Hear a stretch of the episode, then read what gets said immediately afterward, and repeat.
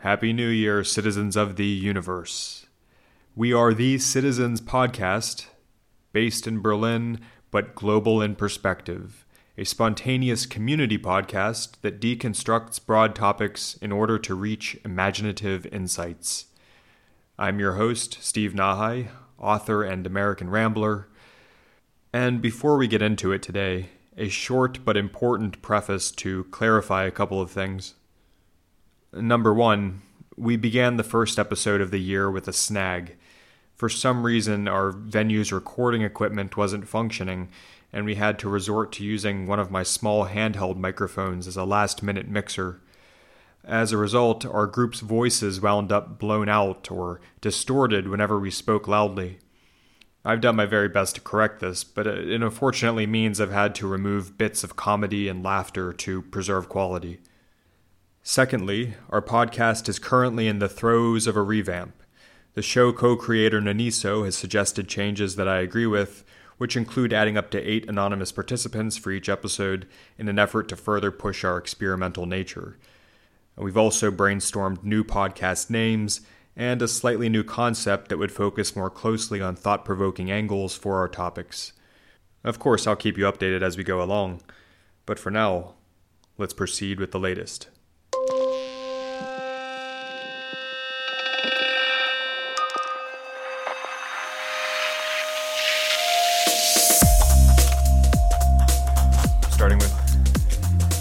I've actually had some time to prepare uh, my introduction, and uh, my name is Neniso. I'm a rambling, raving uh, podcaster, uh, talker, um multiple, multiple artistic uh, kind of guy. Whoa. That's uh, that's what I'm gonna say. Ooh. Yes. Oh, I didn't spend any right. time thinking. Sorry, let me let me just comb my hair back. You great. Oh, flip it. Oh, flip it. Okay. Yeah, oh, it's go. waving Okay. in the wind. Um, my name is Kibbs. I, I have nothing. I didn't even prepare. prepare- I I'm think- just Kibbs. Let's My call it a name is wrap. Kibbs. That's the end of the podcast. Thank you very much. K-I-B-B-S. Goodbye. Merry Christmas. And I'm Serafina. Uh, I come from a logic background, but I will try and be as unprepared and un- unstructured as possible to go along with the ramblings and wanderings of you lovely three. Yay. Yeah, hey, welcome, welcome. Yes, welcome, Serafina. She is our newcomer, and great to have you here at the start of a new year. Yeah, Thank you newbie, for having me. newbie. So, in an increasingly puzzling world where society is, well, increasingly fragmented, divided by politics, socioeconomic factors, endless culture and interest groups, not to mention technology itself, the notion of reconciliation, today's theme, can seem hazy. So, reconciliation might be considered as the adhesive glue between individuals and as well as communities uh, that takes place upon real, imagined, or temporal planes. To reconcile is to restore friendly relations between or coexist in harmony with, uh, to settle things. In our have it your way ethos, however, it's often said that reconciliation, or perhaps compromise, entails two parties being equally dissatisfied with the final outcome. As I've said, we're living in fragmented times where true understanding can feel like mining for gold. Or am I just digging? Oh, I see what you did there. I see what you did there, Steve. Okay. Here we go. What's we the status of reconciliation in 2020? Is our ability to build bridges alive and well, or is it floundering, or is it mostly bittersweet? Glass always half full. It's a good one. It's good. It's good. Good introduction. Beautiful. I'm not. Uh, I, I think we should call it a wrap right Yeah, there. well, Goodbye, you guys. Wait, that was- we, I think you two are settling on a definition. As the Webster mini dictionary says, that reconciliation is the overcoming of a conflict, to resolve a conflict, to resolve a difference. Um, so, with, I mean, when we take the definition of something, that doesn't imply the syntax, the semantics that we use when we're discussing it. It doesn't mean that we immediately go, oh, well, that means this in my life. Practically, we have plenty of assumptions that go along that change that meaning from the definition. But to start on a very basis that we can all platform from, that we can spring from. That's the definition that I think we should go for. So, reconciliation being the overcoming of differences. No. I think can hold plenty of things such as like you was like um, we were discussing before when Steve said that um, reconciliation can be mutual displeasure Yeah. uh, after facing a conflict. I personally don't think that's necessarily the case. That can be uh, sufficiently true, but not necessarily true in the definition of what a reconciliation is. Fair enough. Do you feel like two? There's like a reconciliation is the meeting of two positions and finding a middle point of agreement. Well, I would say that a reconciliation is not that. That's the meeting, well, finding a middle point. So, for example, you can have a reconciliation that is not at the middle. Mm. If you have two people, say for example, one person is a boss and one person is an employee, and the employee is incredibly unhappy and the boss is only a tiny bit lenient, you can have a reconciliation that's not a wildly good one, mm. um, that's not in the middle, it's closer to the boss than it is to the employee, but that is still a reconciliation of some sort. Hmm. But in that situation, do you think that both parties, the boss and the employee, feel that they have lost something? So they have traveled from their maximal point towards the middle point. Uh, and since they they both lost something uh, because they're not at their maximal points. I wouldn't agree with that at all. I think Oh, it was a question, it most was just a question. Cases, I think in most cases, a, a reconciliation can be something that develops both parties, or however many parties there are. So you can have a reconciliation that actually just benefits the whole. Um, in plenty of cases, when it's unequal or just uh, badly managed reconciliation, there is one party who's left behind, or both parties feel that they've lost something. But I don't think that's the case. I think in plenty of reconciliations, if you're looking at reconciliation as basically problem solving, coming, overcoming a difference, overcoming a conflict, I think in plenty of cases you can actually have a situation where everyone feels that they benefited from it, which is, I think, not necessary. I think a lot of people think that's the only reason we should try and reconcile is for that one specific moment where everyone feels a benefit. But I actually think that today's society is very based on the individual, based on what we can do in ourselves, and it's quite competitive. And actually, we need to be looking at reconciliation as something that's beneficial to pursue, regardless of whether you get to a place where everyone feels that they benefited. If you can give a little bit more, so even if you feel like you've lost a tiny bit to benefit someone else, you might be the boss that's losing a tiny bit to benefit the employee. And so I actually think that reconciliation has to be something that's pursued regardless of whether you feel that everyone is going to be benefiting equally. Mm. So if we can, like in real terms, think about this, because I think there are two kind of examples. Let's say, you know, uh, my uh, my partner and myself, we want to go for dinner. Uh, I want Indian. Uh, she wants uh, British food, but which is never a good thing. uh, but and and we both want two different types of food, and then we decide, hey, you know what? I, this is what I really want, but why don't we just, you know, have Argentinian as Argentinian steak, right? Because you kind of want it. I'm like, I'm okay with that. She's okay with that, and so we decided to have an Argentinian steak. Neither of us got what we really wanted, mm. but we got something we kind of wanted. Right, and mm. that's called a compromise. But you can still have a reconciliation that doesn't have to be with a compromise. So, for example, if you find a restaurant that serves both types of foods, mm. And that's a new discovery, that is a reconciliation, mm. but there's no compromise there because you can both have the things that you want. So, I think there's in plenty of cases ways that you can reconcile without there having to be a compromise, which is also something that people often associate with reconciliation is that it will always imply compromise, mm. but that's only a sufficient way of reaching a reconciliation, not the necessary way. Oh no, for sure, they're different types. Like I mean, when people say, you know, we reconciled our differences, it means that for me that we came to term, we discussed it. You mm. know, we, we put our beef to the side. We really mm. understand each other better. I think that's reconciling your differences means that you you have managed to communicate in a productive manner and are now able to advance together. Uh, that's how I understand it. Um, Well, even there, I would actually say that there's a counterpoint for that. I see plenty of cases um, where in relationships, this this is coming from one of my uh, an example from my friend who. Um, being I'm personally part of the polyamorous community, and she decided to join it. And uh, she has come to a reconciliation with her partner about how they want to proceed in polyamory, which has had no discussion because they, without speaking to each other independently, decided they were okay with each other being polyamorous and having other partners. But it just sort of happened. They discovered it on independently of each other, never discussed it, and then just sort of mutually decided that that was okay, but they'd never actually discussed. Now, would I say that that's a good reconciliation? Is that is that a healthy reconciliation? Is that a pleasantly reached reconciliation? Not necessarily, but it is a reconciliation of types. So I think we have to bear in mind that even if something isn't a massively healthy reconciliation, it can still be a reconciliation of sorts. And that some reconciliations will have a time limit on them and how long they last. but they are a reconciliation nonetheless, because they have faced the conflict and come overcome the differences in possibly an impermanent way. Okay, so we're, we're drawing a clear line between reconciliation and compromise here. Yeah. That's interesting. Yeah, I, I was kind of pairing them in my own mind before we started. I, I, I drew I drew a close uh, correlation between the two. At least I saw parallels.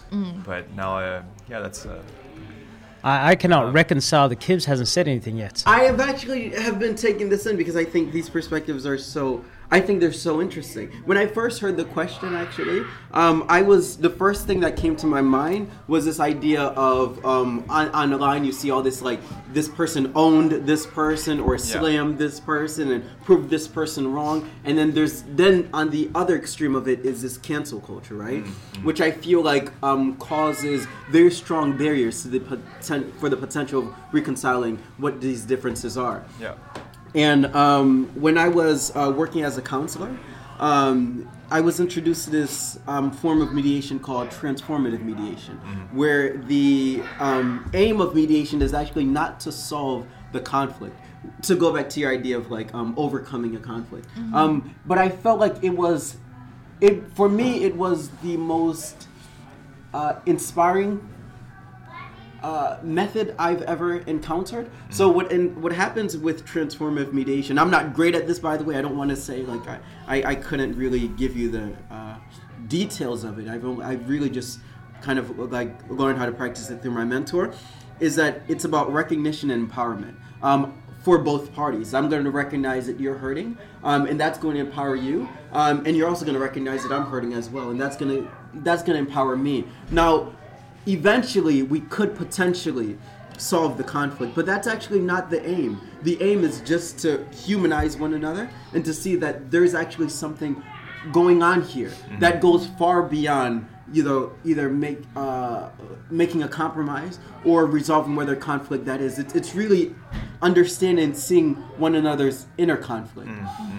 Um, and I think about that in, in, in, in what's happening in, in, um, in society today, and this idea of cancel culture, and um, people feeling like they're getting owned or owning other people or slamming ideas. I feel like that's what causes the biggest biggest and worst forms of conflict from my perspective is that you're really not able to see that this other person is actually really going through something. And the one form of reconciling a situation is that I'm just not going to talk to you. I'm going to cancel you. I'm going to block you. I'm going to unfollow you. That's one form of reconciling a situation because the conflict is is done. But you're not really actually dealing with what's happening within. Like I might have said something extremely disrespect- disrespectful to you. I didn't notice it. I might have passed by you, or maybe you were having a bad day and you you you set me off in some way, and I re- didn't respond to it well. So I, I think um, when I think about reconciliation and when I think about this idea of conflicts, I always view it as sure there's an there's an outer conflict that we are all trying to mitigate and understand in, in order to live harmoniously with one another.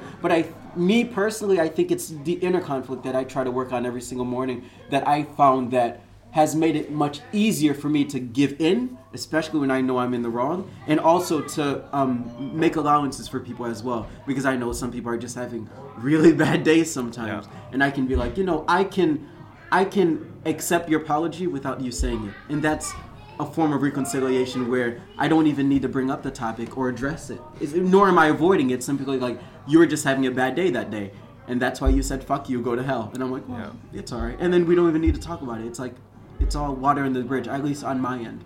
And if the per- other person decides to bring it up, we can of course chop it up and, and let it go.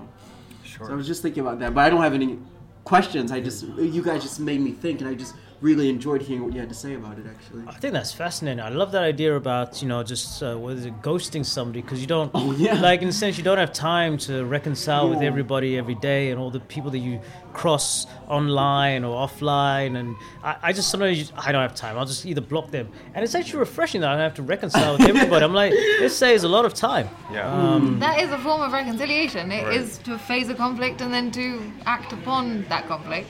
But it's just one of those that I think with what Kibbs was saying about um, the transformative type of therapy or simply a way of discussing that recognizes the conflicts that each other's going through. When you're in two parties or more and you're discussing a conflict and you have the context behind it, so recognizing people's discomforts or their aims, agendas, things like that, then I think the transformative form of therapy or just that way of discussing, that way of taking in a personal context into the statements or premises that someone's bringing to the table is actually the platform for making a healthy reconciliation. So I would define the differences between just going, oh, I block because I don't have time as like that's yeah that is one way of reconciling but actually if you use those ways of taking in context and you use those to drive your decisions as well as just your premises each then when you come to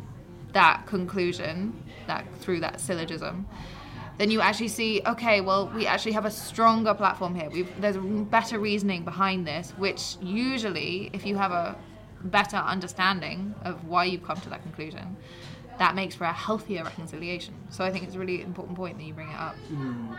Um, as, as somebody who's been ghosted, uh, what I've learned um, and what's made it easier for me to kind of go through that experience is number one that I I don't do that to people. Like I'm very very clear with telling people like actually I can't invest anymore in this relationship because um, I don't feel like it's good for my spiritual mental um, well-being. And then I, I pull away. So i don't ghost. I'm very clear with telling people. There's no sudden surprise that i'm gone. It's kind of like no i'm, I'm just done here i've noticed that some sometimes people are just going through things. Actually very very often people are going through things that are way beyond me. Um, my mentor always telling me that, that like no one's actually really thinking about me. Not in a bad way that nobody cares but like people just have so much going on that it's kind of like you know i have to deal with this this this parents, my my work, my kid, my this, my that, my cousins, my friends, drama here, drama there. It's kind of like, and then people, and it's what's happened in the past is that people would just stop writing to me, and at, out, um, very often they'd reach out later on, and sometimes we'd mitigate the situation. Other times they don't reach out, and it's fine. It's completely fine. Um, but I, I, one thing I really have come to understand is that it's not about m- me. Um, and I, another thing I, I've learned as well is that understanding how people deal with conflicts allows me to be much more forgiving and and peaceful and to tread this path very gently. Um, because i'm somebody when i'm going through something especially like well there's two things that really set me off and i need to pull away from. I really don't like getting screamed at or swore at due to past situations i really don't like when people clench their fists it just brings up a lot and it doesn't put me in the right state of mind so i have to pull away or else if i respond i'm not going to respond from my mm-hmm. Tao-centered peaceful self Sure. and I've also learned that some people need that. And so as long as that person isn't overdoing it, I don't mind holding space for it to a certain degree. Mm-hmm. And sometimes I, there's a lot of things I've had to learn about for people in my circle that I'm just gonna have to make allowances for. Like my sister, her and I were really close. But when she gets mad at something, she'll just she won't swear at me, but she'll swear at the situation. And I, before that used to put me so off. And now I can hold space and be like, actually, that's what she needs to vent.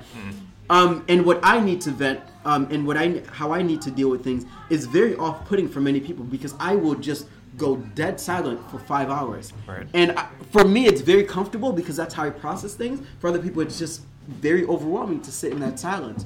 But once we can I think once we become much more understanding of how other people reconcile situations, how they Yeah. deal with situations, makes it much easier to deal with things and to not. For, for me, it's made it possible for me to not ghost anyone anymore. So yeah, that's great. And while we're we are in the relationship realm, uh, there's a popular saying: that reconciliation means never having to say you're sorry. Uh, but for many, that's the last option they'd consider, you know, pff, as if maybe. We all have friends or family members who've stopped talking for seemingly petty reasons. Uh, we've all watched politicians im- impose harsh sanctions, tariffs, or start wars over differences, often also petty, sometimes not. What, what makes reconciliation such a difficult action? Let's kind of dig in on, on that level. I'll just jump in with this one. Um, so, I personally believe that there's nothing that you can say to someone truly lovingly that will hurt them enough to break a relationship. If you truly, truly affectionately care about someone, or even if you don't and you just say it with the most truth and love, there's nothing that would really, really hurt someone if you care about them that much. And I think that's a really important point to say, especially in modern society that's so sort of image obsessed and things like that. And uh, I will just say the context for my discovering that was that I actually was very close to a man who was very involved in um, being egoless and letting go of the ideas of selfhood and even went as far as sort of like evaporating the terms of I and you and just Wow. Uh, yeah. And um Oh, and then I saw actually that it's a really useful tool to experience that. It then becomes very impractical when you're trying to, you know, discuss things on any kind of basis with anyone who isn't going through that. But it's a really useful tool to just say, actually, there's nothing that you can say that you owe me an apology for. If that's how you feel, I have no bearing about how you feel, and you, I don't have to take what you say personally. I can just go, there's a context to that, and you're welcome to your own context. Mm. And you know that was six years ago, five years ago. And uh, I'm now in a place where truly I can say that in any intimate relationship I have, no matter what the person says, the thing that they say will never hurt me. Mm. It's the context behind it that mm. is where the intention is. So if they intend to hurt me, then yeah, it would really hurt. But if I, and I have had this situation of being with partners who are like, damn, you just don't look good. And it doesn't affect me um, because they're not saying it to upset me. And I'm like, actually, you know, maybe, maybe like I should just have a shower. Um, so I think that it's really important for people to understand that you don't have to be hurt when you hear something that you associate with being hurtful um, if you're going to reconcile with someone. What about people who say things that they don't mean? People that we love, or that we love people, and sometimes you you say something that you don't mean, or they say something that they don't mean to you. That that can be hurtful. Well, for me, it's not hurtful. I am. My fiance is one of those people who will blurt out words before if he's if he's angry, he just suddenly reacts, hmm. and he'll say things that he would never say in any other circumstances. And for me, because I know him, because I know that context, um, it I don't take it to heart. So it's it's easy for me. But I'm very, very, very. Um, outspoken about the fact that if he were to be in a situation with someone else who didn't understand that context about him, the burden is on him to explain to other people, this is how I react in this situation. That's that's his responsibility to explain that. I guess the older I get, the less latitude and longitude I have for people who who who engage in that. I'm more like, mm. really? Okay, I'm out. You know, I, I have less time, I have less mm. availability, I have less energy and vigor to engage in those kind of relationships. I'm more like, okay, all right, it's not for me. I, I kind of tend to exit the thing because I think the reconciliation, you know, comes at a at a, at a price. Uh, engaging or make the, the work of reconciliation is tiring, and there has to be some value in it for me. And if if it's not, then I'm like, Ugh. you know, no, I'm not I'm not interested. I feel like the older I get, the the less interested I am in reconciliation. It's interesting. The, the price or the value of reconciliation, the the the energy required. It's um, it's it's it's interesting to consider it from that angle. I think that's why I've experienced within my own family structure, especially that there are some differences that just haven't been reconciled. It's um, I think the the energy put towards reconciliation also has to be you have to feel that that's being reciprocated you know on the other end that that your efforts are no, I'm No, getting I wouldn't agree with that. I my personal experience. So my mom is uh, severely schizophrenic, and she, uh, as progressively, she finds it more and more difficult to communicate. And when I was a kid, I was always very, very angry because I felt that, you know, why me? Why was I given the mom who behaves like this? And she just couldn't communicate the way that I expected a mother to. And uh, when I was in my 20s, when I was 21, I think. Um, I actually hadn't spoken to her for years. I just cut her out because I was like, I don't need to spend energy on that. I don't need her in my life. And then I realized actually it was me holding on to that anger. It was me going, I expected you to be something. I brought the expectation. She was just being her.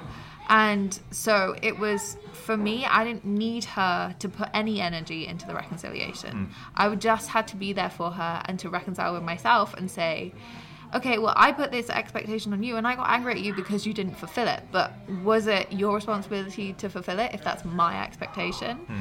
And you, like, I found it difficult because I was constantly communicating what my expectation was. Hmm. So in any other situation with anyone else, I would have been like, you don't respect me enough to fulfill what I'm asking of you right but that was an anomaly and i didn't understand that when i was younger was that she couldn't understand. She couldn't take in that. She didn't have the capacity to hear what i was saying and expecting from her mm-hmm. or fulfill it. So then it was my responsibility even though i got no reciprocation from her energy wise and mm-hmm. still don't even though yes it is frustrating sometimes mm-hmm. I didn't have to. And I feel much, I do feel completely reconciled with her. Even though I'm in a situation now where there has been no progression whatsoever. She Okay. still is impossible to communicate with. Okay. Um, and wildly frustrating to try, but it's still a reconciliation that satisfies me. Is that, if I may, uh, I sorry, this is that a reconciliation or is that more you saying, I can't change her, let me abandon my expectations and just deal with it myself? If you take a look at the original definition of reconciliation, to face a conflict and to overcome the differences, to me that was an overcoming of differences, but it was me who had to take the journey further towards her. So not going in the mm. middle and not forcing her to be able to mm. communicate like me, but me taking the steps towards her and saying, okay, you can't fulfill my expectations. Mm. And it's not your job to be exactly what I want you to be. I just have to understand that that's who you are. And that actually, for me, was the beginning of polyamory. That's when I first learned the concept of being able to love people out, regardless of your expectations of them. So that's how I took that journey. But that was just a very No, I mean I can relate to that. I mean, I I think maybe I'm not the only one who has a, a family member that you who obviously has they've grown older, uh, you know, and you can tell that there's no way that they can change or move or progress or evolve in any possible way. And I've as I've grown older, I've been like, okay, I can I can make that movement and not expect them to. So I can totally relate to that, and especially as they, you know, obviously they're going to pass away at some point. I want to manage that relationship to satisfaction and not have to deal with the aftermath afterwards. Like, oh, damn it, I should have said that. Yeah. Uh, so I think that that's that's really challenging, and I think it, it is a form of reconciliation. Uh, uh, but you, uh, for me, it's just like I'm doing all the work, you know, and, and it's accepting that I'm going to do all the work. They're not going to do anything because they just can't. Uh, and I think that's that's so hard sometimes uh, in those interpersonal relationships, especially with you know parents and, and older uh, family members. It's yeah, it's difficult to sometimes let go of those expectations because of what we tack to them. So, for example, in my case, I was thinking, well, I deserve a proper mum, and then had to then learn actually like what does that deserving mean? What does proper mum mean? Like look at all these different things. And for me, one of the hardest conflicts to face now is moral conflicts. So when someone says, I don't accept that you're LGBTQ, or I don't accept that you're this color, or I don't accept that you're from this country, or I, whatever the thing may be, and then I have to be like, um, okay, well, that's your belief system. That for me is very difficult. Do you argue? Do you engage with people? Oh my goodness me. Yeah, my yeah, I'm very difficult to be around. I'm actually flying to Dubai next month to talk about Argue with somebody? LGBTQ Yeah, to talk about LGBTQ rights in a place where really that can't be discussed. Yeah. Um, so I may just leave the plane and go straight to jail. Um, but that is the type of person that I am. Kid, you should go chaperone. Yeah, exactly. Your bodyguard, I mean, I'm here to protect you.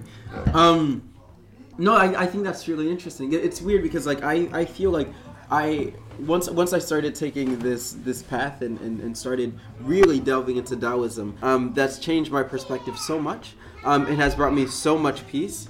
Um, well, these days my life revolves around two questions. Number one, does it make me happy? And number two, does it make me money? If it doesn't fulfill these two requirements, I just don't do anything. I don't make any investments. So even though I will um, invest like three or four hours, sometimes a day or two days into a, a friendship through transformative mediation to discuss something, I wouldn't do it with somebody outside of my circle because it doesn't make me happy. It doesn't make me money. I get no returns from that investment, so I just don't do it. Um, and one thing that's helped me a lot, um, and that might be like when I say it, I know it it makes sense to me, but it's hard for other people to understand to a certain degree. It's kind of like I've accepted the fact. I was actually just talking to you about that, Steve. That everybody's right. Like just let Yeah. everybody exist and live in their own world and their own reality. Because number one, I don't benefit from changing your mind. If somehow I'm able to shift your perspective and open up your worldview, and we can find some kind of understanding, that's great. If not, then that's completely fine because unless there's a physical altercation involved, it's kind of like what uh, like I'm gonna say an extreme example right now, but like let's say somebody thinks I'm a dirty nigger. It's like, well, okay, you're right, because like, what am I going to do to prove to you that I'm not? You know what I mean? And it brings me a lot of peace to just be like, okay, like this is the practice, right? is This is gonna sound very extreme, but like if I really sit down in that person's perspective, I'm like, if I were listening to or or seeing this and that on TV, I could see how you could think I'm a dirty nigger. Like I could probably like you're right. That's that's completely fine that you think that. I accept the fact that you think that. Hmm. I don't agree, but I accept the fact that you think that. And hmm. once I accept something, I find so much peace in it. Like once I accept my family's world, my conservative Haitian background, once I accept their worldview of like by 29 I should have been married, had a house, and have four kids by now, I can accept how that makes sense. I'm still gonna travel the world and do what I want to do and enjoy life the way I want to create it. Right. But once I accept it makes sense and there's no more resistance or, or conflict or frustration on my end at least, I'm at complete peace. And um, I find that the price of peace is absolutely nothing. I have to do absolutely nothing. And there's this phrase I always say from uh, verse 37 of the Tao Te Ching, which is, the Tao does nothing but leaves nothing undone. Once I do nothing, I make no investments. I'm like, okay, I accept that. Everything falls into place. Uh, At least you- for me, it does. do you feel like there's a danger in that, in the sense that we, we walk around as these individuals and we're just like, yeah, I'm at peace with that. And where's the, the engagement uh, with one another, with individuals who disagree? we we can disagree but when we when we disagree if i'm gonna engage with you i want us to engage at least with a platform of like i'm open to have my perspective shifted i'm open i'm completely open to the idea of my being wrong and there are times where i mean we've had discussions before you've proven me wrong i've come back to you and i've been like yeah Nanissa, you're right about that Oh, yeah, um, that's true. and I, but I find that you know, I have a friend of mine. He has this really, really nice quote where he says, "Once I accept the fact that I'm wrong, I become right about the very same thing. Like once I accept the fact that it's much easier to walk on my feet as opposed to walking on my hands, I become right about that very same thing. Do you know what I mean? Mm. And I feel like." Unless that person is willing at least to come to there, I'm completely open to the idea of my being wrong. If, if you can change my mind and my perspective can be shifted, I'm open to it. But let's engage transparently. But if, if you're really standing only on your end and looking on your side of the wall and unwilling to shift your gaze to say, to look behind you and say, like, there's something else here, then where are we going with this discussion, you know? Hmm. I would have a point to ask you, Please, Kibbs, go about with Nanisa saying that the investment to come to that reconciliation, the investment of the energy to cause that transparent engagement.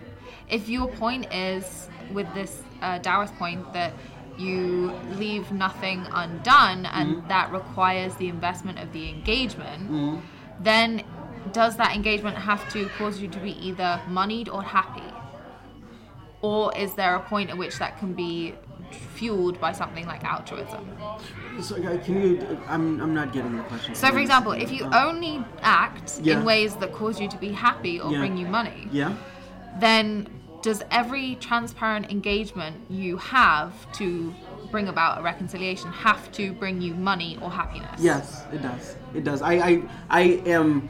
I, I, I talk very often about Ayn Rand. I absolutely love her, um, and I think um, her ideas of capitalism I use as far as like how I view time as a capital, um, where I will only invest time in something that brings me happiness or money, um, and this idea of the virtue of selfishness. I fully agree with. Yes, that I'm very much self-centered in that way. But Yeah. uh, like in reference to that point, so for example, if you had a reconciliation where you you engaged with the transparent communication that's required to have a reconciliation, Mm. Yeah. but you didn't get a um, a positive outcome for you, it didn't Yeah. Mm. bring you happiness. The cause of your so the fueling of that engagement Yeah. would have been a false belief in happiness at the end, or So let's say I engaged in. Okay, so like let's say for example we're very close friends, um, and then we engage in a conversation. Actually, this is I'm actually happy you brought this up because this happened recently. Um, we engage in a conversation, right? And I feel like I'm speaking as transparently as possible with the idea of my being wrong, and I feel and I might be completely wrong here that you're really only seeing things from your perspective. You become very angry, you're swearing, you're mad, and stuff like that, and then I don't feel like my investing these two or three hours into that discussion neither brought happiness nor money, right? Mm-hmm. Then the investment ends there. And whether our friendship continues or not, I mean, that's that's not for me to predict. What I can say is that I found that for me, that's brought me the most amount of peace. And I also tell people in my circle, focus on those two things. If, if you don't feel like I am a positive attribute in your life, just cut me out of it. Because wh- why put yourself through it? Do you understand what I mean? So like, it's completely fine we can disagree on something. It's completely fine that we can agree to disagree because you're not me and I'm not you. That's fine. I've come to terms to that. Does that mean that I'm gonna stay in relationship with you if every single day I feel like you're being demeaning, disrespectful, and you're assaulting me? No, that's not bringing me happiness nor money. I make no investment, and you can go your way and I'll go my way without any hard feelings, at least on my end. People would decide to hate me, you know, outside of that or because of that. I'm comfortable with that because if I'm okay with me, that's something I really had to learn. It's like as long as I'm okay with me and I I'm, I have peace within myself, I'm, I can be very settled whatever conclusion I come to. so just to clarify that point, Yeah, please. When reconciling with someone, Yeah. you will only reconcile when you are content that you believe that there is an opportunity for net money or happiness Yes. to result. Yeah, Okay. 100%. I think that it's a really important point uh, in this discussion to bring up the um, reasons for reconciling. Why Oh, we reconcile. great, yeah. Because that was the thing that I was like pushing from Oh, you. okay, is to it, try yeah. and understand why you would spend the energy in answer to Niso's Mm. sort of uh, s- topic was um, why we engage in Mm. the in the things that bring about reconciliation because they can be very energy consuming, like you were saying. So that's why I was kind of pushing Mm. for that. That's really interesting that you have a very clear view of what fuels your actions. There has to be either money or happiness at the end of it. And I think that's Happiness more than money, though. well, the, Um, but either yeah, way, for the, the fact that you know that about yourself is a really beautiful thing. Yeah. Um, Let, us say it's like two two villages, two warring vi- villages, uh-huh. and they, you know, there's been a conflict, and you know, you and this one guy in the other village, you have Yeah. some beef, and then you know, it, for the betterment of the village, so the two villages get along, so there's not like an all village war. It's Mm. you guys just need to bury the hatchet and just you know forgive each other, just for the betterment of the Yeah. whole village. Is that is that would, would you do that? Yeah, for sure. But Okay. but I'm so Wait, if I can finish, Go- with, go how far do you expand your village to? as far as it in, impacts and influences me, right? So, like, let's say this, right? Uh, Nanisa runs uh, Berlin Spoken Word, here, which do. is very, very good, by the way, for those. But so, let's say you run Berlin Spoken Word, and let's say I decide to run a competitive Berlin Talking Word. Okay. let's say we are warring. You and I neither need. You and I are. are uh, we have tensions, but it's our people who are fighting and dying and and you know putting their lives on the line for Berlin spoken word Yeah. and Berlin talking word. Those people impact me. They, those are people that are in relationship with me. I'm not happy seeing them die. Maybe it might be for the sake of seeing those people continue living. Um, Nanisa, you were here first. You had Berlin spoken word. I'm gonna get rid of Berlin talking word because I just lost three people. That's fine. I can take that loss. I would always. These days, I take a loss if it impacts my level of happiness. I just do. If somebody just feels like they need to swear or get mad or having a bad day and decide to take it on me, that's okay. You can have that. I, I will not risk my happiness anymore. I just don't do it um, because I don't get anything from it. Unless if the investment is truly worth it, that person's in my circle, then I'll do it. If it's just somebody at work, they're having a bad day and they're like, "All right, Kibbs, fuck off." I'm like, "All right, I will. I will fuck off." I mean, What is the equation of your investment? How much am I getting out of it? Well, that's something that I would just And that's like, very subjective too, I should say. Yeah. I, Yeah. Is there a time limit to that? So, for example, if your happiness right now is tacked to something unhealthy, like you just want to eat a bag of chips and sit at home and watch Netflix, Hmm?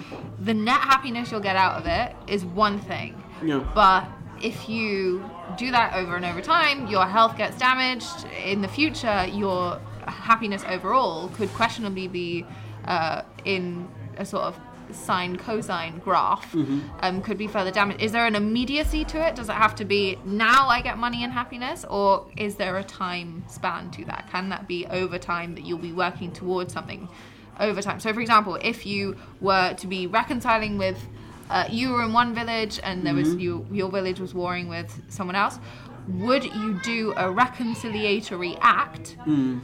that would benefit and impact the people around you, for example, people a generation down from you, Yeah. that you wouldn't actually see the effects of. So they would benefit after you'd passed away, for example.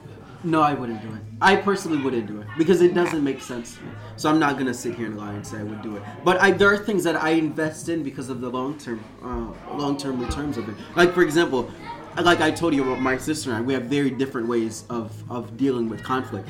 Her way used to be very very bothersome for me, and and at times like sometimes it still gets to me. But then I'm like, oh, this is just her having her moment. And that's fine because i know when i have my moment it's not easy for her to be sit there in four hours of silence. That's not easy for anybody. I get that. We make that investment in one another because we know what it means number one because of the past trauma that both of us have experienced and also what it means long term for um, how we're going to have a long term relationship and also what it means for our nieces and our nephews as well. How are they because we have people watching us now how are they impacted by how they see us deal with conflict? And not only do we have nephews and nieces but we also have mentees as well so like whenever there's a conflict my sister and i she, she has a mentee and i have one as well we are very very good with dealing with it as compassionately as as kind as possible to try to set a new form of generational uh, resolution Um, so- or generational healing is another term yeah. And then I have one more question for Please, yeah.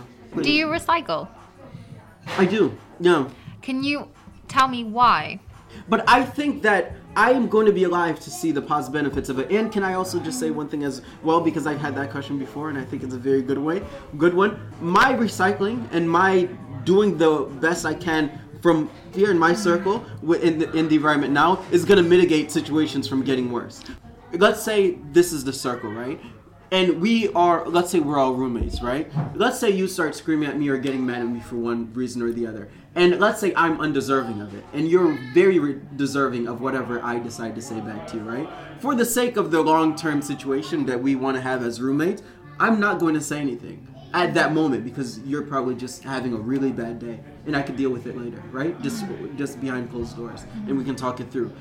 I view recycling kind of the same way because i could decide to be a selfish asshole and then just mess things up and I could decide to say whatever I want to you and go back and forth with you and be angry with you and really give you what you deserve. But then if that means that for the next three weeks everybody has to deal with our awkward silence and our intention, I don't know. That doesn't make me happy. I don't feel like I'm getting anything out of it, you know? So maybe it's better if I just decide to do the little I can do now, which is just stay silent and say, Serafina's just having a really bad day today. I would, in that mm-hmm. case, the only reason I'm asking is. Yeah, to try and find the definite edges of where your motives come from. Yeah. So, for example, from what I've heard so far, I would say that your motivation of happiness and of money um, is that which can impact your yourself or your community within your lifespan.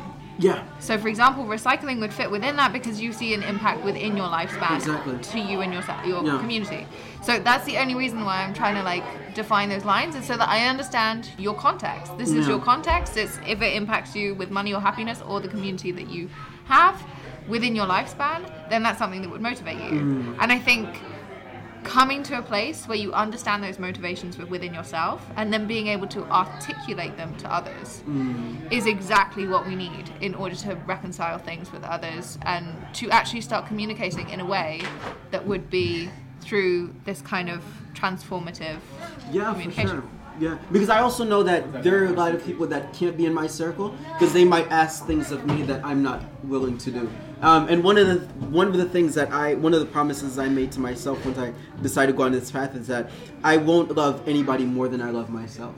Um, I could love somebody just as much as I love myself. Thank you. I will not love anybody more. just like Naniso, for There example. I there love go. Naniso just as much Just as, as I love myself. You can have my kidney if you want. But I think that drawing that line was very important because of the experiences I had. Now there are people who are asking me to do things that I know that I can't do, and once I verbalize that, it, I know that it might mean the end of our relationship, right? yeah. And I'm open to that idea because I know that I, for me to budge in that way would be inauthentic. Like I have a friend, and that person is big on emotional manipulation, which I mean I get because of you know the person's past.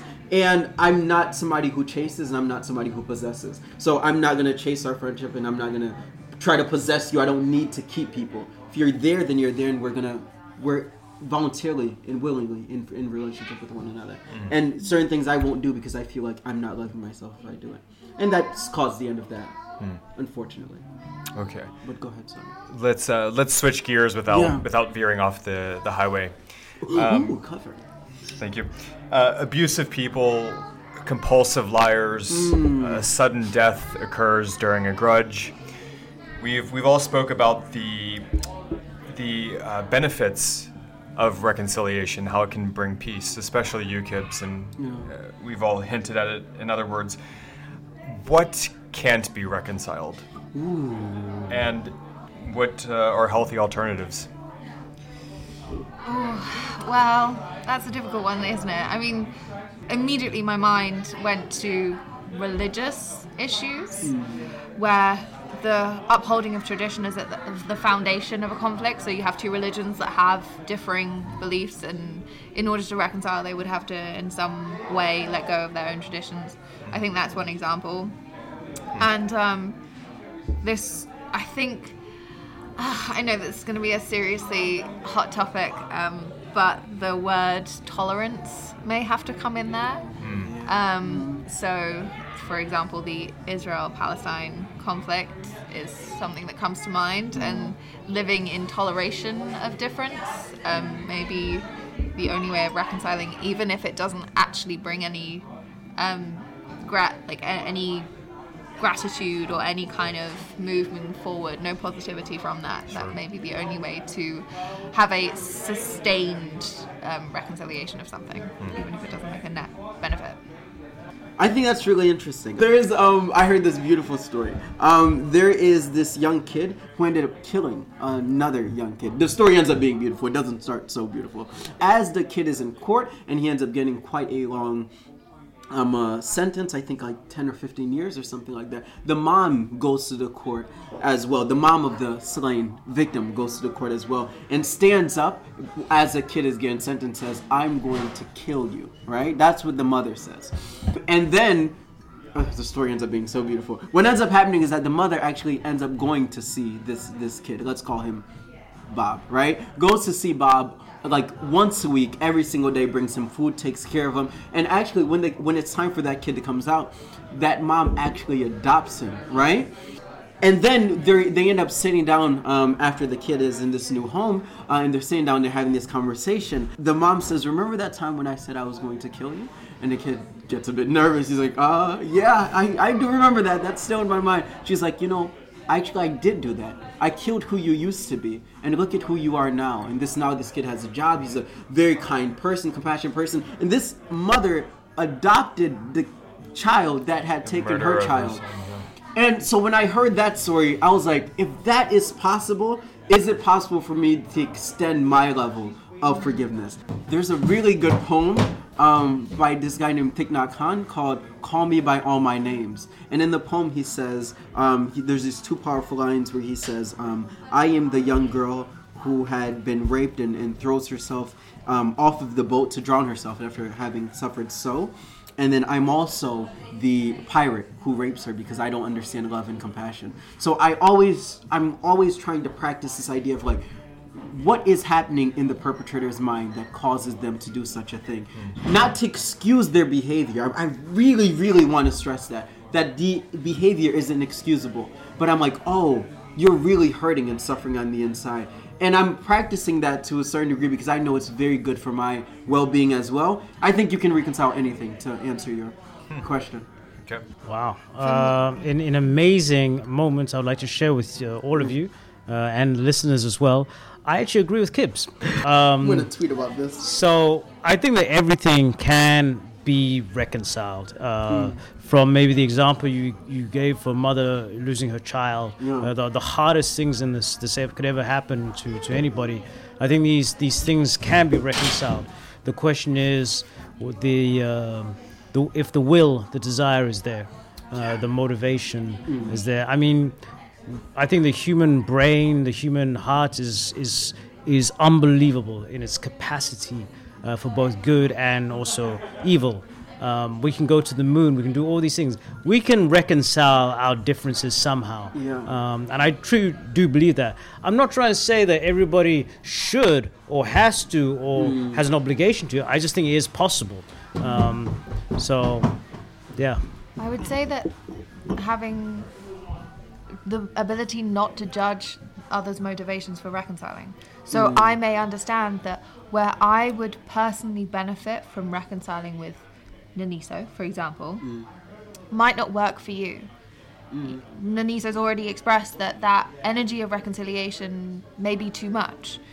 And I think that coming to a place where we don't judge people for their different levels of willingness to reconcile is really important because we have to understand our own context. So, where I may perpetually be the devil's advocate chasing after that reconciliation, mm. particularly when it comes to completely trivial things such as the dictionary definition of something that might not be within your comfort zone. And I have to take that into account when I'm thinking about reconciliation for myself. And that is particularly the case for me when reconciling things, for example, in Scrabble, with who should get how many points. And when it comes to reconciliation, we also have to take into account other people's motivations and hmm. where they stand on how willing they are to go through that process and respect them for that True. to respect our differences but that in in that sense of reconciliation being the at definition the having of differences between two or more parties and then overcoming that difference you literally start the reconciliation with a reconciliation. Um, which might actually be a fallacy in and of itself. But I think that, that no reconciliation can truly, healthily, fully get to an end if we don't understand the context of the person we're trying to reconcile with and understanding hey how much energy are you willing to put into this are you is this uncomfortable for you i currently am going through the process of understanding that some people have different energy levels for different things and um, that where I might put in tons and tons and tons of energy. I, in doing so, have to understand that I shouldn't have the expectation that that energy will come back. Mm. And I've now learned of myself that actually I enjoy doing things that others may see as completely altruistic. I mm. personally enjoy that. So therefore, it is worth it for me to do things mm. like going into that reconciliation even if that does mean a shouting match over how to spell something in Scrabble. It's worth it for me. But for many, many, many, many other people, including most members of my family, that is not the case. Yeah, so w- when discussing compromise and resolution, understanding, we, we often think, think in terms of external conflict, Yeah. but what about internal?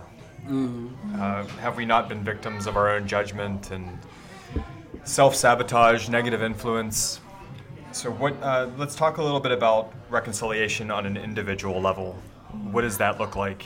and what benefits might a practice of personal mending have on broader society?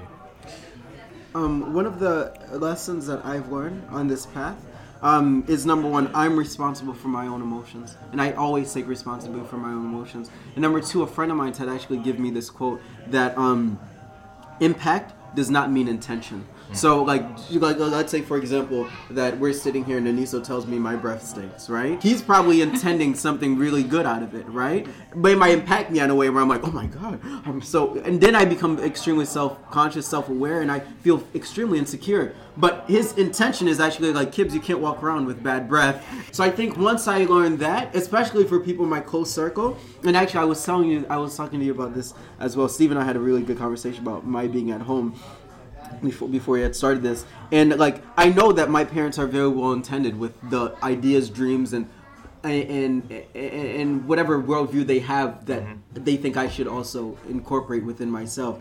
It's all very well intended before i felt like a lot of pressure um, and i had really kind of misconstrued their intention. But now when i look at it i'm like it makes a lot of sense. And i if i can appreciate someone's intention then i can be very lenient when they're in my circle um, because I know that it doesn't make sense. You're saying this before about putting expectations on other people. It doesn't make sense for me to expect my mom or my dad to say things the way I say. Mm. I'm Kibbs, and they're my mom and my dad. Right. Um, and I once I respect and I accept them as mom and my my mom and my dad, then I can appreciate their intention and be like, you know, I s- thank you, and no, and I'm gonna do something else. That brings a lot of peace to me once again, I find myself very pessimistic. Um, but you know, reconciliation of oneself for me is just I've reconciled that I can't change anything or or, or, or affect something, so I kind of step away. That's me reconciling. Mm. Um, I, that's not really negative. That's just more as I get older, understanding the, the, the limits of my power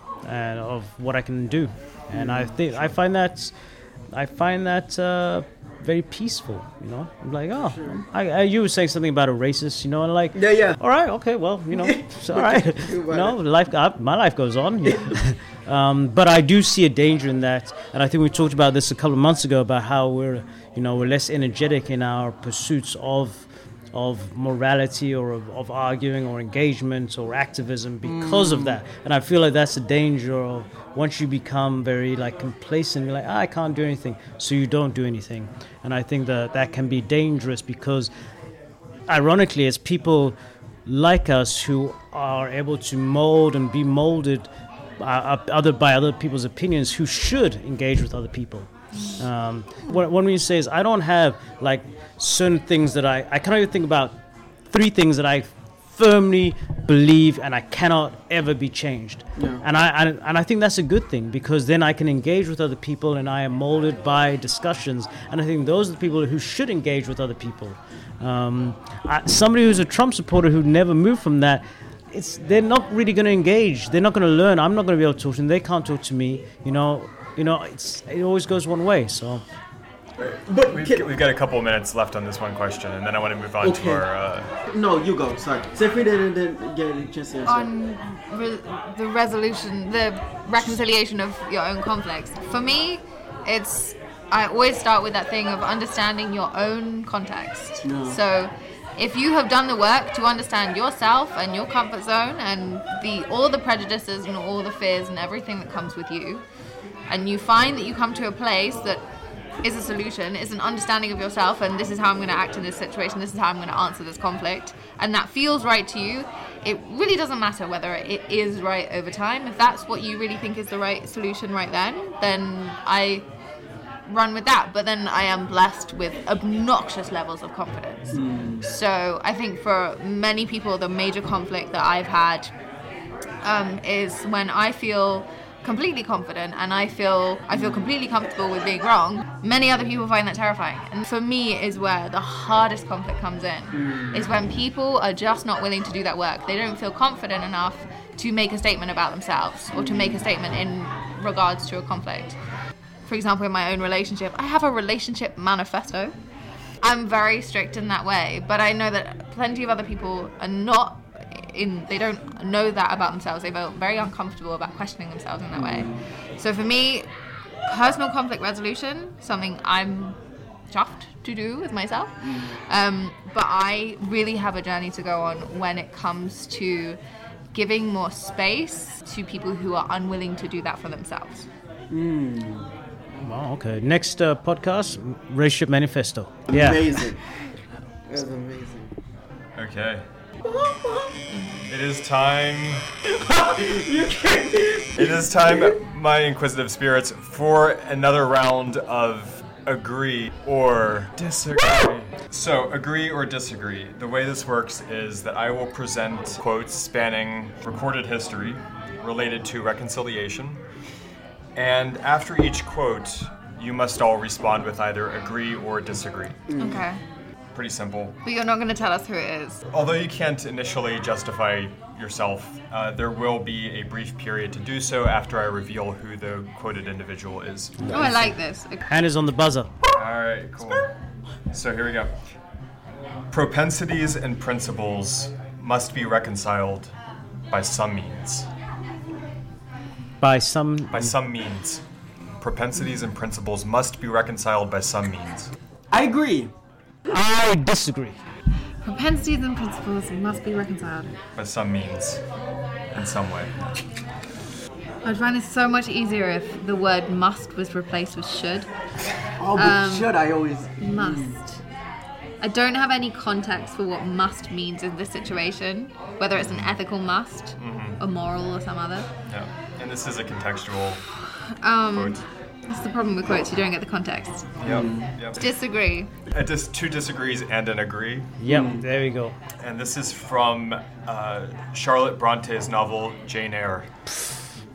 So again, we don't have Yeah. the We- we- context for this one. I always have trouble with, with, with anything that has, has the term must in it. But I feel like I'm. Should, could, woulda, yeah.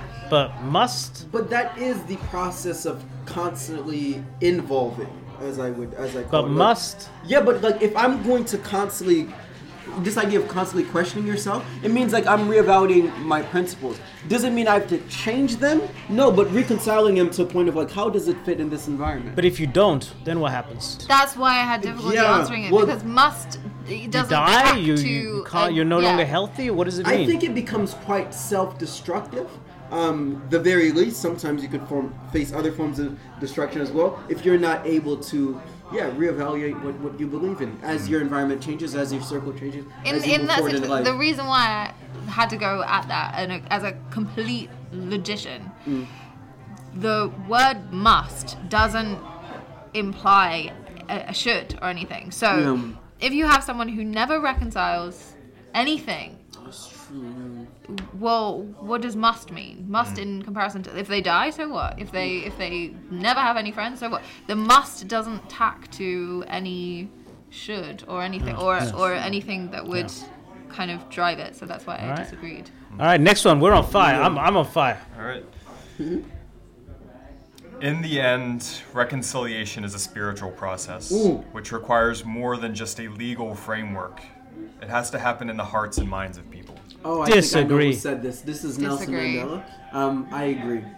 I agree 100%. Two disagrees and an agree. While I think that if the word should had been in there, I would agree. To not to not have any moral tacking to that statement means that I don't agree with it because you can have a reconciliation that functions. For example, if we look at economic reconciliation of some sort, that can pass with no spiritual reconciliation at all. Um, should there be a spiritual, a, a complete whole um, reconciliation? Yeah, definitely. Even in a com- even in something that is, you know, just a reconciliation of a conflict in a company and the corporation makes new movements. Yeah. And I do believe that it should be completely taken into the souls of everyone involved. That quote didn't have a should in it. One of the things I've been learning how to do, um, I don't use the word should anymore because I used to. I would, before I took this path, I was just like, there's a lot happening at home, and I always was managing a lot and almost like manipulating people as well. And I've learned how to stop saying the word should because one of the quotes I always say is like, should is an argument against reality. Ooh, where, where did you know? So uh, let me just wrap this up really quickly. So what I'm simply saying is like, I don't, I, I personally don't use the word should. It can involve something, And um, whether if it must or not, I mean, I, I get the idea of focusing on a word that's true. I personally don't use should. I would say that for me, it is that. So that's Okay. why I agree with it. But I don't need. I don't think it should or shouldn't be something that's it, that's what it is. I would just say on that point, Yeah. if uh, so, morality and ethics and should in regards to conditionals. Um, I personally use the word should because I always have a willingness to provide my grounding for that should. So I do not believe that there are universal uh, social norms or uh, things that are morals. I believe that you personally um, can discover those or invent those for yourself. So if I'm willing to provide my should, the grounding of that word, so my personal morality, my personal conditionals, what I my belief system, then I can use the word should freely. Um, and we can reconcile over the differences in our in our belief systems. But to me that's that's why in those quotes when they say must, that implies a universal should that this must happen because there mm. is an absolute truth to this moral decision. I don't believe in absolute moral truths. I think that it whatever works for you works for you and that we can re- reconcile over that and that's where most of the issues in the world come from because we don't reconcile over our absolute notions of moral truths We'll stop here because we can go on forever, but we'll, we'll have dinner or something. Okay. Yeah, and your your guess as to the quoted in- individual was correct, Kibbs. That was Nelson Mandela. Yeah, I that really, guy. I really love That guy. He's Oh, I'm so All right. serious now. Moving on. Reconciliation is more beautiful than victory. Yes, Agree. agreed. agree Yeah, reconciliation is a victory in and of itself yeah. Oh, the victory of peace. uh, strongly disagree. So reconciliation is more beautiful than victory. yeah. Um, in, in my experience of reconciliation or the specific form of reconciliation that I'm talking about, political reconciliation, uh, it has actually, the experience has been quite the opposite. It has been violent, it has been brutal, and it has been painful, wicked, uh, unbalanced, and so I, I do not see it as beautiful at all. Okay. And that was from uh, Violeta Chamorro, and she is the former Nicaraguan president. I knew it. what? what are you talking about? I hate you. All right, two more. Resistance and nonviolence are not in themselves good. There is another element that must be present in our struggle that then makes our resistance and nonviolence truly meaningful. That element is reconciliation. Our ultimate end must be the creation of the beloved community. I think that's Martin Luther King. if I'm not mistaken. Um, but I agree with that. Well, I'm agreeing with everything today. Oh, I agree with that. And uh, so it's got non-violence in it. So I think you know you're either looking at Gandhi, uh, MLK, or you're looking at a post uh, post Nation of Islam, uh, Malcolm X. I would agree with that statement. I'm trying to think in the broader sense of the term. So, if we're expanding to reconciliation beyond just human means, so if we're trying to reconcile uh, reconcile over an ecological problem or something like that, I think that is true um, because um, the passiveness, um, the non-violence, doesn't always solve a situation. Um, so even though I'm very much a pacifist in that I wouldn't consider violence to be the solution in many cases, and someone who's very, very outspokenly anti-war, um, I would agree with that statement. Yep. And that was Martin Luther King Jr. I'm just getting him today. I'm just hitting him. Finally, we have those who love, friends and lovers, know that love is not only a blinding flash, but also a long and painful struggle in the darkness for the realization of definitive recognition and reconciliation. That's Shakespeare. Um, but I, I agree. Baby, my love ain't darkness. I wouldn't disagree with that. Uh, it's very poetic. I mean, it doesn't really doesn't really mean anything. I yeah, I mean, it sounds nice. You know, Yeah, that was French author and existentialist Albert Camus. I mean, it's it's kind of absurdist. You know, well, that's what he was. That's what he was all about. very, very French opinion. Yeah. So uh, we are at the end. We've arrived at the end of our reconciliation episode. So, and thanks to all of you who participated today. Thank you for the question. Uh, Drake. Thank you, listeners, for being with us. Please join our discussions on SoundCloud, Word. where you can comment on the posted tracks.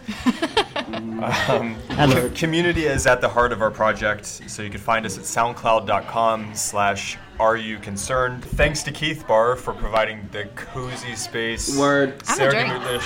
Yep. The and the, uh, the equipment. We look forward to Love Thank you to all of you. on February 9th. Love. Love. What's love got to do? Got to do with it? What's love